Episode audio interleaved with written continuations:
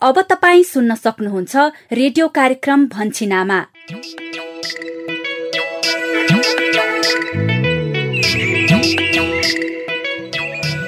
नमस्कार। रेडियो कार्यक्रम लहर भन्छिन आमाको नयाँ एक सय पन्चानब्बे भागमा स्वागत गर्छु। म यशोदा। हरेक साता यही समयमा प्रस्तुत हुने यस कार्यक्रममा हामी हजार दिने आमा र बच्चाको स्वास्थ्य र पोषणका विषय वस्तुहरू समेट्छौ यिनै विषयमा तपाईँ हाम्रै बस्ती र समुदायका कथा सुन्छौ। साथमा तपाईँकै अनुभवहरूलाई समेट्छौ तर आजको विषयवस्तुमा प्रवेश गर्नु अगाडि तपाईँ सहभागी श्रोताले रेडियो कार्यक्रम भन्छिन आमा सुनेर दिनुभएको प्रतिक्रिया सुनौ। आज हामीले सुदूरपश्चिम प्रदेश कञ्चनपुर बेलौरी नगरपालिका चारका परमानन्द भट्टको प्रतिक्रिया समेटेका छौ। नमस्कार म कञ्चनपुर जिल्ला बेलौरी चार बेठे परमानन्द भट्ट बोल्नु लार्यौँ भन्ने सिनेमामा बहुत निको कार्यक्रम छ। अहिले यो सबै आफ्ना आफ्ना मातृभाषामा यो कार्यक्रम आएर सबैलाई फाइदा छ हजुरनको कार्यक्रमले मतलब सन्देश फैलाइरहेछ सबै बेलुका असी नब्बे वर्षपछि लिएर अहिले सोह्र तेह्र चौध वर्षसम्मका सबैले बुझ्यो भन्नाले सबैलाई मतलब सजिलो छ मुहानको पानी साफ हुन्छ भन्नेलाई भन्ने नहुने रहेछ। ढेक्कामा मात्र मतलब तसले ढेकीबाट पानी साफ नहुने रहेछ खाने योग्य नहुने रहेछ भन्ने उनमा कन्फिडेन्सहरू छ बेलुका अनपढ आमा दिदी बहिनीलाई ए कसो नरहेछ ईश्वर रहेछ भन्ने जान्ने छन् यो कार्यक्रमको उत्तर उत्तर पद्धतिको कामना परमानन्दजी महत्वपूर्ण प्रतिक्रियाको लागि धेरै धेरै धन्यवाद। अनि सहभागी श्रोता तपाईँका पनि कार्यक्रम सुनेर व्यवहार परिवर्तन गर्नुभएका अनुभवहरू छन् भने हामीलाई पठाउनुहोला। हामीलाई फोन गरेर आफ्ना सुझावहरू रेकर्ड गराउने नम्बर कार्यक्रमको अन्त्यमा भन्नेछौ। अब भने हामी कार्यक्रम भन्छिन आमाको आजको नियमित छलफलतिर लागौं। कार्यक्रममा आज हामी झाडा पखाला लागेको बच्चाको उपचारमा दस दिनसम्म पूरा मात्रामा जिङ्क चक्की खुवाउनुको महत्वको सवालमा छलफल गर्दैछौ। यसभित्र जिङ्क चक्की औषधि मात्र नभएर सूक्ष्म पोषक तत्व पनि हो भन्ने सन्देश समेटिएको मूल पानीको नाटक श्रृङ्खला। बाबु बिरामी हुन्छ कि हुन्न? कहाँ नहुनु दिदी? अस्ति भर्खर झाडा पखाला लागेर भर्खर त टाटिएको छ। ए लो हो र? हो नि। धन्न स्वास्थ्य संस्थाकी सङ्गीता मिश्र शशिकला आमाको सल्लाहमा जिङ चक्की दस दिनसम्म नियमित खुवाएँ अनि बल्ल निको भयो नि। जिङ चक्की त औषधि मात्र नभएर भिटामिन जस्तै पोषक तत्व हो नि त। अनि बच्चालाई झाडा पखाला हुँदा जिङ्क चक्की के कसरी खुवाउनु भयो भन्ने विषयमा विभिन्न ठाउँका केही बच्चाका अभिभावकको अनुभव। मेरो बच्चालाई झाडा पखाला भएको बेला चाहिँ अब जस्तै जिङ्क चक्की पुनर्जलिया झोल गेडागुडीको झोलहरू बढी मात्रामा खुवाइन्छ। त्यसै गरी झाडा पखाला भएको बच्चाको उमेर अनुसार जिङ्क चक्कीको मात्रा र खुवाउने तरिकाका विषयमा विज्ञ विशेषज्ञका कुरा पनि सुन्नेछौ। दुई महिनादेखि छ महिनासम्मको उमेर छ भने त्यो बच्चालाई चाहिँ खुवाउने जुन ट्याब्लेट आउँछ हो त्यसको आधा चक्की खुवाउने। छ महिनादेखि पाँच वर्षसम्मको बच्चालाई चाहिँ एक ट्याब्लेट खुवाउनु पर्दछ। साथमा अन्य सन्देशमूलक सामग्रीहरू त छँदैछन्। आउनुहोस् अबको करिब आधा घण्टा सँगसँगै छलफल गरौं। छलफलको सुरुवात गरौं नाटक श्रृङ्खलाबाट आजको मूल पानीको नाटक श्रृङ्खला जिङ्क चक्की औषधि मात्र नभएर सूक्ष्म पोषक तत्व पनि हो भन्ने विषयमा केन्द्रित छ। नमस्कार म शशिकला आमा। मूल पानीको यसअघि हामीले सुनेको कथामा ब्याङ्कमा रमेश र मेरो भेट भएको थियो। रमेशले दुध डेरी छोड्नुको कारण उसको नयाँ योजना अनि गोपालसँगको सहकार्यका विषयमा भलाकुसारी भएको थियो। नयाँ काममा हात हाल्न लागेकोले सोच विचार गरेर मात्र अगाडि बढ्न मैले उसलाई सम्झाएकी थिएँ। यता पालिका र स्वास्थ्य संस्थाको संयुक्त समन्वयमा सञ्चालन भएको स्वास्थ्य तथा सरसफाइ सम्बन्धी सचेतना कार्यक्रम गएको साताबाट सकिएको छ। यता रमेशले दुध डेरीको काम छोडेपछि उसको ठाउँमा आज मेरी बुहारी जानुकालाई दुध डेरी व्यवस्थापकको रूपमा नियुक्त गर्न लागि छ। अब म तपाईँहरूलाई त्यही लिएर जाँदैछु। आउनुहोस्। तपाईँ हामी सँगै जाउँ है त। मूलपानी दुध डेरीतिरै।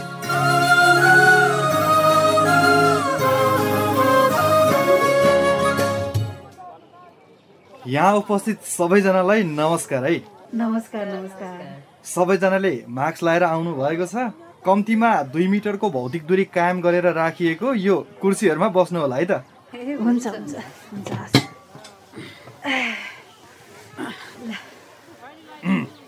आज हामी यो सानो औपचारिक कार्यक्रम गरेर यस डेरीमा लामो समयदेखि कर्मचारीका रूपमा काम गर्दै आउनुभयो कि? अत्यन्तै लगनशील मेहनती अनि परिश्रमी जानुकाजीलाई यस दुध डेरीको व्यवस्थापकका रूपमा जिम्मेवारी सुम्पिन गइरहेका छौँ।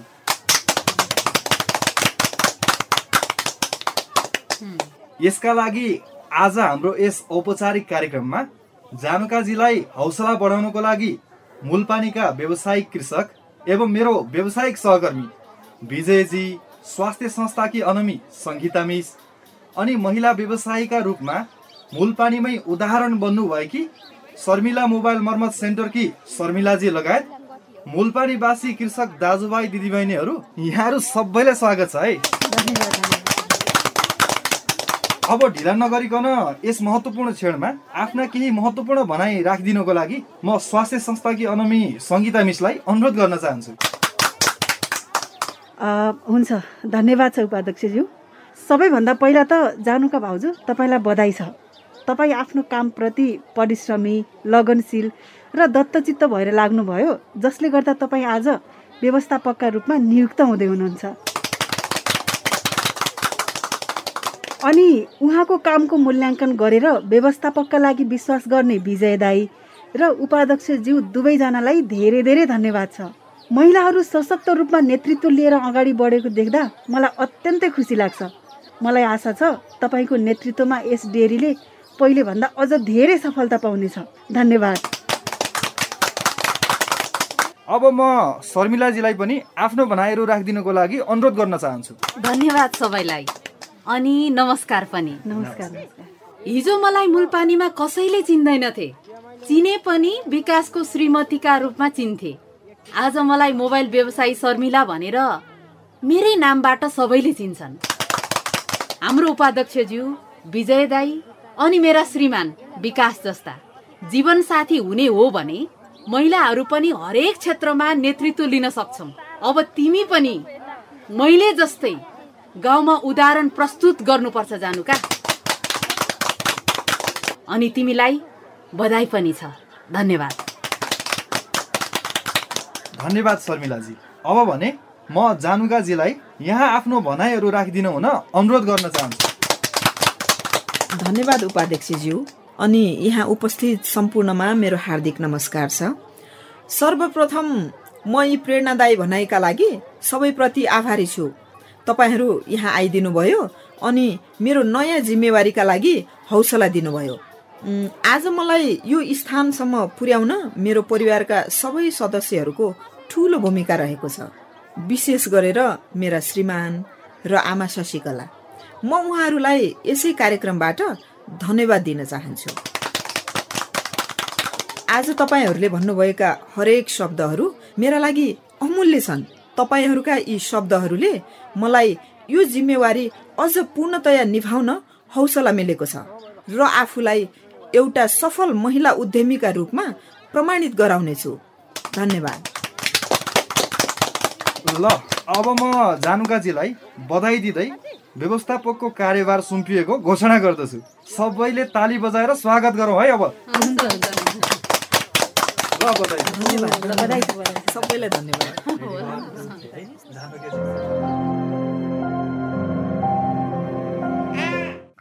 शर्मिला दिदी सन्चै हुनुहुन्छ? हे पेम्बा अँ ठिकै छु। बाबुलाई पनि बोकेर आएछौ। अनि सन्चै छौ नि? अँ ठिकै छु। मलाई एउटा ठिक्कको मोबाइल देखाउनुहोस् न। कतिसम्मको देखाम त पेम्बा त्यस्तै आठ दस हजारसम्मको हुन्छ। ए ल। पख है त। हेर्नुहोस् न दिदी बाबुले तानेर मोबाइल नै फुटाइदियो। खाँचो नै भएर लिन आए कि। त्यही त केटाकेटीको हातबाट मोबाइल जोगाउनै गाह्रो।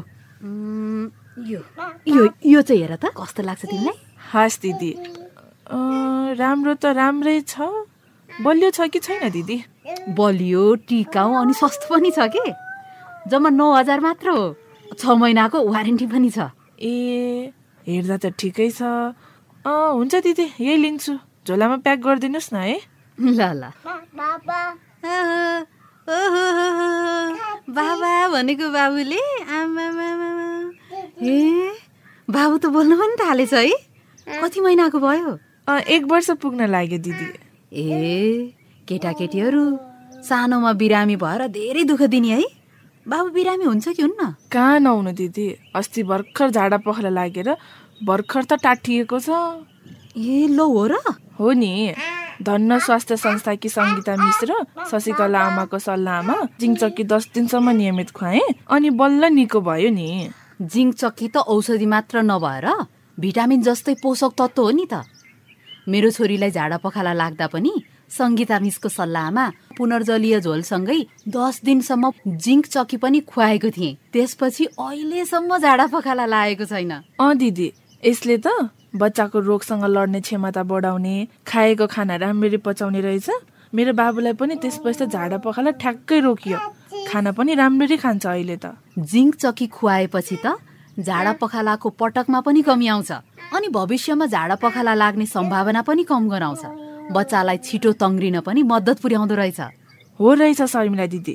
सङ्गीता मिश्र शशिकला आमाले पनि यही भन्नुभएको थियो। उहाँहरूले भनेको ठ्याक्कै मिल्यो। हो नि। ल शर्मिला दिदी त्यो मोबाइल दिनुहोस् त। पैसा पनि लिनुहोस्। अब म जान्छु। ल ल। लिउ लिउ पेम्बा तिम्रो मोबाइल। हस् दिदी जान्छु है।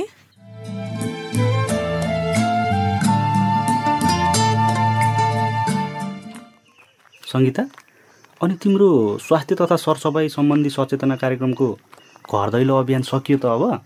अँ अस्ति मात्रै सक्यो अरुण। अनि? कस्तो भयो त घर दैलो अभियान त्यही हो। स्वस्थ रहन के के कुरामा ध्यान दिनुपर्छ भनेर हामीले सम्झाउनु पर्ने जति त सम्झाएका छौँ। अब गाउँलेहरूले कतिको व्यवहारमा लागू गर्नुहुन्छ भन्ने कुरा त हो नि। मुख्य कुरा त त्यही हो सङ्गीता। मेरी आमा भन्नुहुन्छ सिक्न सजिलो छ अरे अनि सिकेको कुरा व्यवहारमा लागू गर्न उत्तिकै गाह्रो। हो नि अरुण आमाको र मेरो अनुभव पनि उस्तै उस्तै त हो नि। अब हेर न यही अभियानमा हिँड्दा हिँड्दै थाहा पाएको। कति गाउँलेहरूको घरमा त अझै पनि हात धुने व्यवस्थित ठाउँ नै छैन। ठाउँको त के कुरा? साबुन पानीले मिची मिची हात धुनुको महत्त्वको बारेमा धेरैलाई थाहा छैन। अब हातै धोए पनि यसो पानीले मात्रै पखाल्ने बानी रहेछ धेरैको। त्यही भएर त जुनसुकै रोगले पनि छिटो आक्रमण गर्छ नि मान्छेलाई। के गर्नु? कुरा बुझ्दैनन्? अहिले नै हेर त। कोरोनाको यत्रो महामारी छ। मान्छे मास्क नलाइकन हिँड्छन्। त्यही त। तर हामीले यो अभियानमा कोरोना भाइरस विरुद्धका स्वास्थ्य सावधानीका बारेमा पनि धेरैलाई सचेत गराइरहेका छौँ अरुण। यो त अहिले एकदमै जरुरी नै थियो नि। त्यही त। अँ साँच्ची लोकसेवाको पहिलो पत्र पास गरेकोमा बधाई छ है तिमीलाई। सबैभन्दा फर्स्टमा बधाई देला भन्ने आश थियो। लास्टमा आएर बधाई रे। ला हो र सरी सरी। हेर न तिमीलाई थाहै त छ नि मेरो व्यस्तता। सम्झेर पनि फोनै गर्नु पाइनँ। ल ल ठिक छ। म बुझ्छु। यत्तिकै जिस्केको मात्र। अनि दोस्रो पत्र परीक्षाको तयारी चाहिँ कस्तो चल्दैछ त? एकदम तीव्र गतिका साथ अगाडि बढिरहेको छ हौ म्याडम। अब यसरी अगाडि बढेन भने त फेरि म्याडमको गाली खाइएला के गर्नु र? डर लाग्छ। यति डर देखाएन भने त तिमीले अल्छी गरिहाल्छ नि फेरि। गाह्रो छ नि मलाई पनि। तिमी छौ र त मलाई हरेक कुरा गर्न जाँगर लाग्छ नि सङ्गीता। अब बिए गर्ने पनि कस्तो जाँगर चलेको थियो। बिउली तयार भएन र पो। बिहे गर्न कति हतार के तिमीलाई? भनेकै छु त कुरुको लोकसेवा पास गर न। अनि बिहे पक्का बुझ्यौ? हस् हजुर हस्।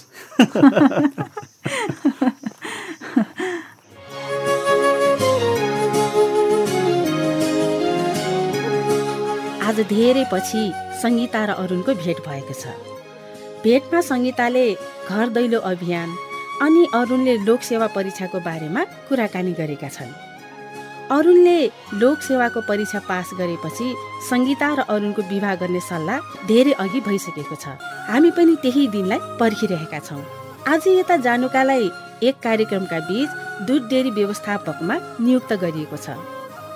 जानुकाको यस सफलताबाट जानुकासँगै हाम्रो सिङ्गो परिवार नै खुसी छौँ। जानुकाको व्यवस्थापनमा आगामी दिनमा दुध डेरी व्यवसायले कुन मोड लेला? अनि अरुणको लोकसेवा पास गर्ने सपना पुरा होला कि नहोला?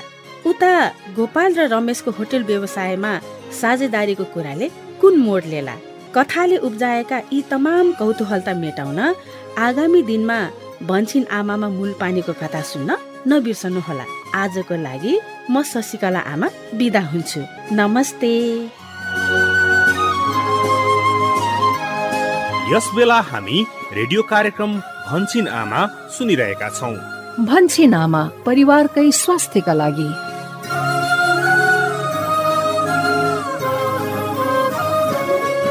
कार्यक्रम भन्छिन आमामा भर्खरै हामीले।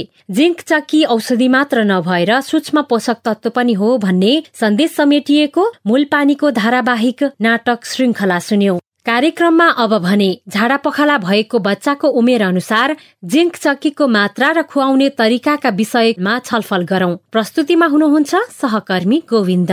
सामान्यतया बच्चालाई चौबिस घण्टामा तीन पटक भन्दा बढी पातलो दिशा भएमा झाडा पखाला भएको भनेर बुझ्नुपर्छ। अनि बच्चालाई झाडा पखाला भइहालेमा पुनर्जलीय झोलका साथै दस दिनसम्म जिङ चक्की खुवाउनुपर्छ। सुदूरपश्चिम प्रदेश डडेलधुरा आधारभूत स्वास्थ्य चौकीका अहेब भोजपाल। यो स्वास्थ्य संस्थामा आएका झाडा पखालाका बच्चाहरूलाई जीवन जल र जिङ्क चक्की भन्ने चाहिँ हामीले दिनाउँ जिङ्क भनेको हाम्रो शरीरमा नभई नहुने तर सानो मात्रामा चाहिने सूक्ष्म पोषक तत्व हो। बच्चालाई झाडा पखाला लाग्यो भने जो हामीले खाएको खानेकुरालाई शोषण अध्याय जो क्षमता हुन्छ त्यो चाहिँ गुमाएको हुन्छ। यो जिङ्क चक्कीले चाहिँ त्यो गुमाएको जो क्षमता हुन्छ त्यसलाई चाहिँ पल्लीको अवस्थामा ल्याउनलाई दस दिनसम्म जिङ्क चक्की खुवायो भने त्यो पुरानो अवस्थामा हुनलाई र हामीले खाएको खानेकुराहरूलाई चाहिँ शोषण अध्यायलाई सजिलो हुन्छ। जिङ्क चक्की चाहिँ दस दिन पुरै खुवाउनु पर्छ दस दिनसम्म नखुवाइले यसले जो अध्यपड्य काम हो त्यो चाहिँ हुँदैन दस दिन पुरै खुवाउनु पर्छ बच्चालाई झाडा पखाला निको भइलाई अनि हाम्रा सरकारी स्वास्थ्य संस्था भए महिला स्वयंसेविकाका उहाँ जीवन जल र यो जिङ्क चक्की चाहिँ मिलन्छ अनि यो पैसा पनि पड्दैन। हो जिङ्क चक्की औषधि नभएर सूक्ष्म पोषक तत्व हो। यसले रोगसँग लड्ने शक्तिको विकास गराउँछ। झोल पदार्थ आन्द्राबाट छिटो सोच्न मद्दत गरी रोग छिटो निको हुन्छ र सिकिस्त हुनुबाट बचाउँछ। त्यसैले झाडा पखाला लागेको बच्चालाई पुनर्जलीय झोलसँगै जिङ्क चक्की खुवाउनु पर्छ। जिङ्क चक्की खुवाउँदा भने बच्चाको उमेर अनुसार खुवाउनु पर्छ। कुन उमेरको बच्चालाई कति मात्रामा जिङ्क चक्की कसरी खुवाउने त बताउँदै हुनुहुन्छ?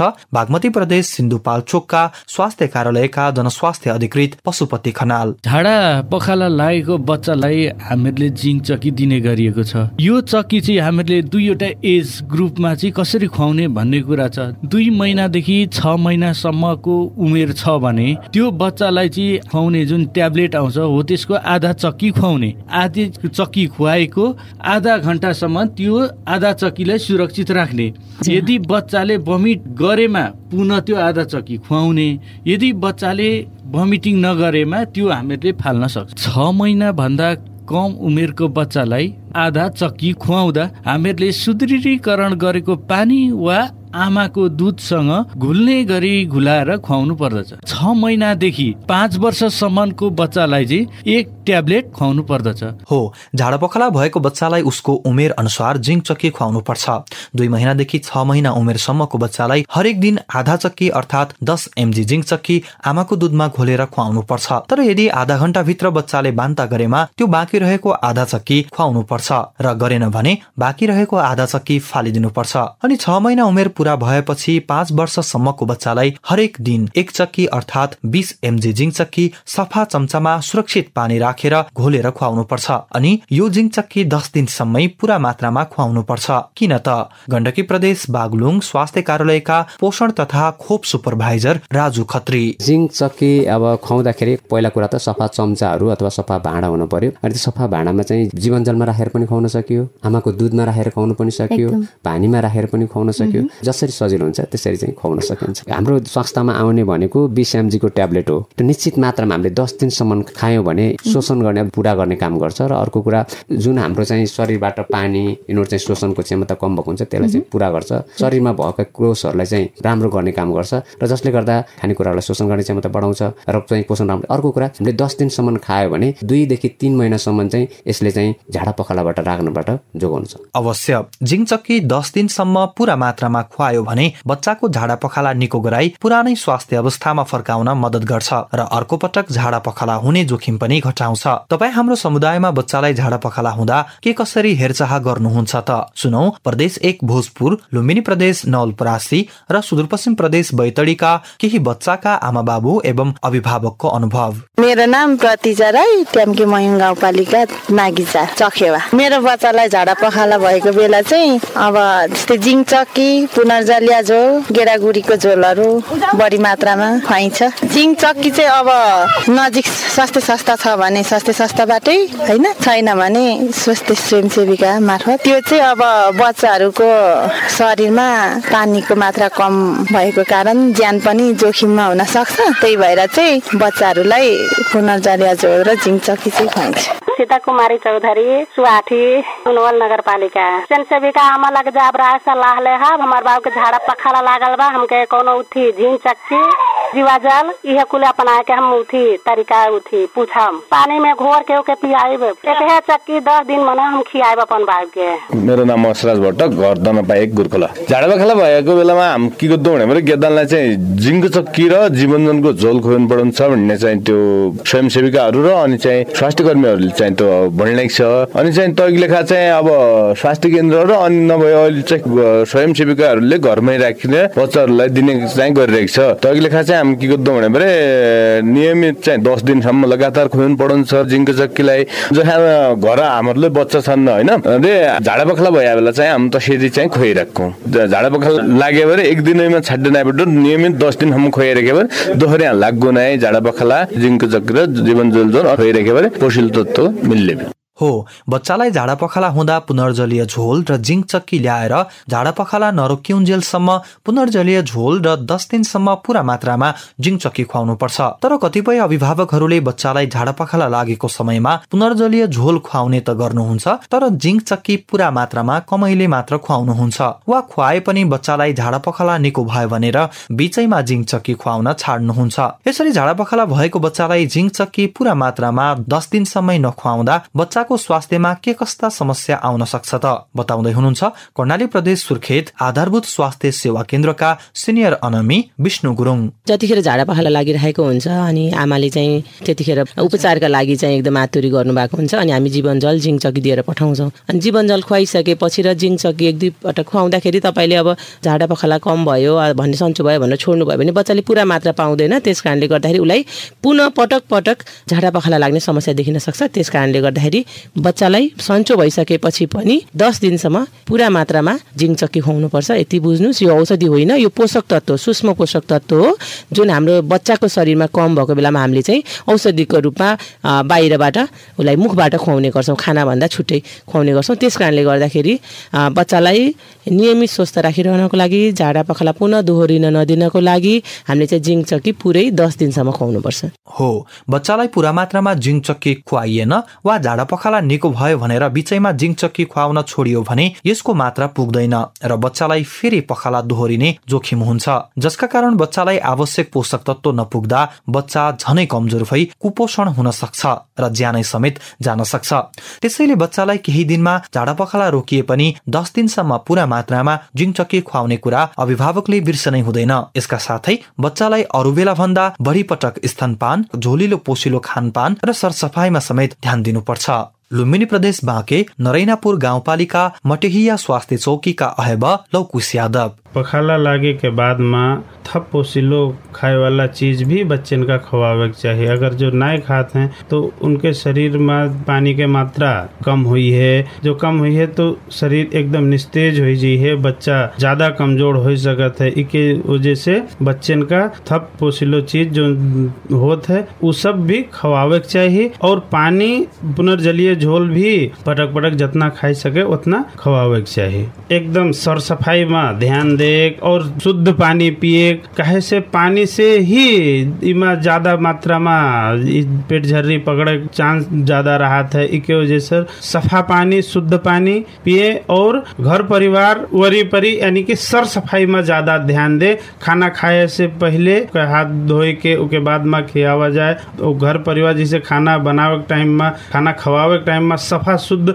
खाना खियावा जाए बासी खाना न खियावा जाए पेटझरी से बच सका जाता। पक्कै पनि झाडा पखाला लागेको बच्चालाई पुनर्जलीय झोलसँगै जिङ चक्की दस दिनसम्म पूरा मात्रामा खुवाउनका साथै छ महिना भन्दा कम उमेरको बच्चालाई आमाको दुध पटक पटक सधैँ खुवाइरहेको भन्दा बढी मात्रामा खुवाउने र छ महिना उमेर पूरा भएको बच्चालाई आमाको दुधका साथै झोलिलो पोसिलो खानेकुराहरू थोरै थोरै पटक पटक गरेर खुवाउनु पर्छ यसका साथै सरसफाइमा समेत ध्यान दिनुपर्छ। तर यति गर्दा गर्दै पनि बच्चाको झाडा पखाला रोकिएन र बच्चा झनै कमजोर वा सिकिस्त हुँदै गयो वा खतराका लक्षणहरू देखियो भने चाहिँ तुरन्तै स्वास्थ्य संस्था गइहाल्नुपर्छ।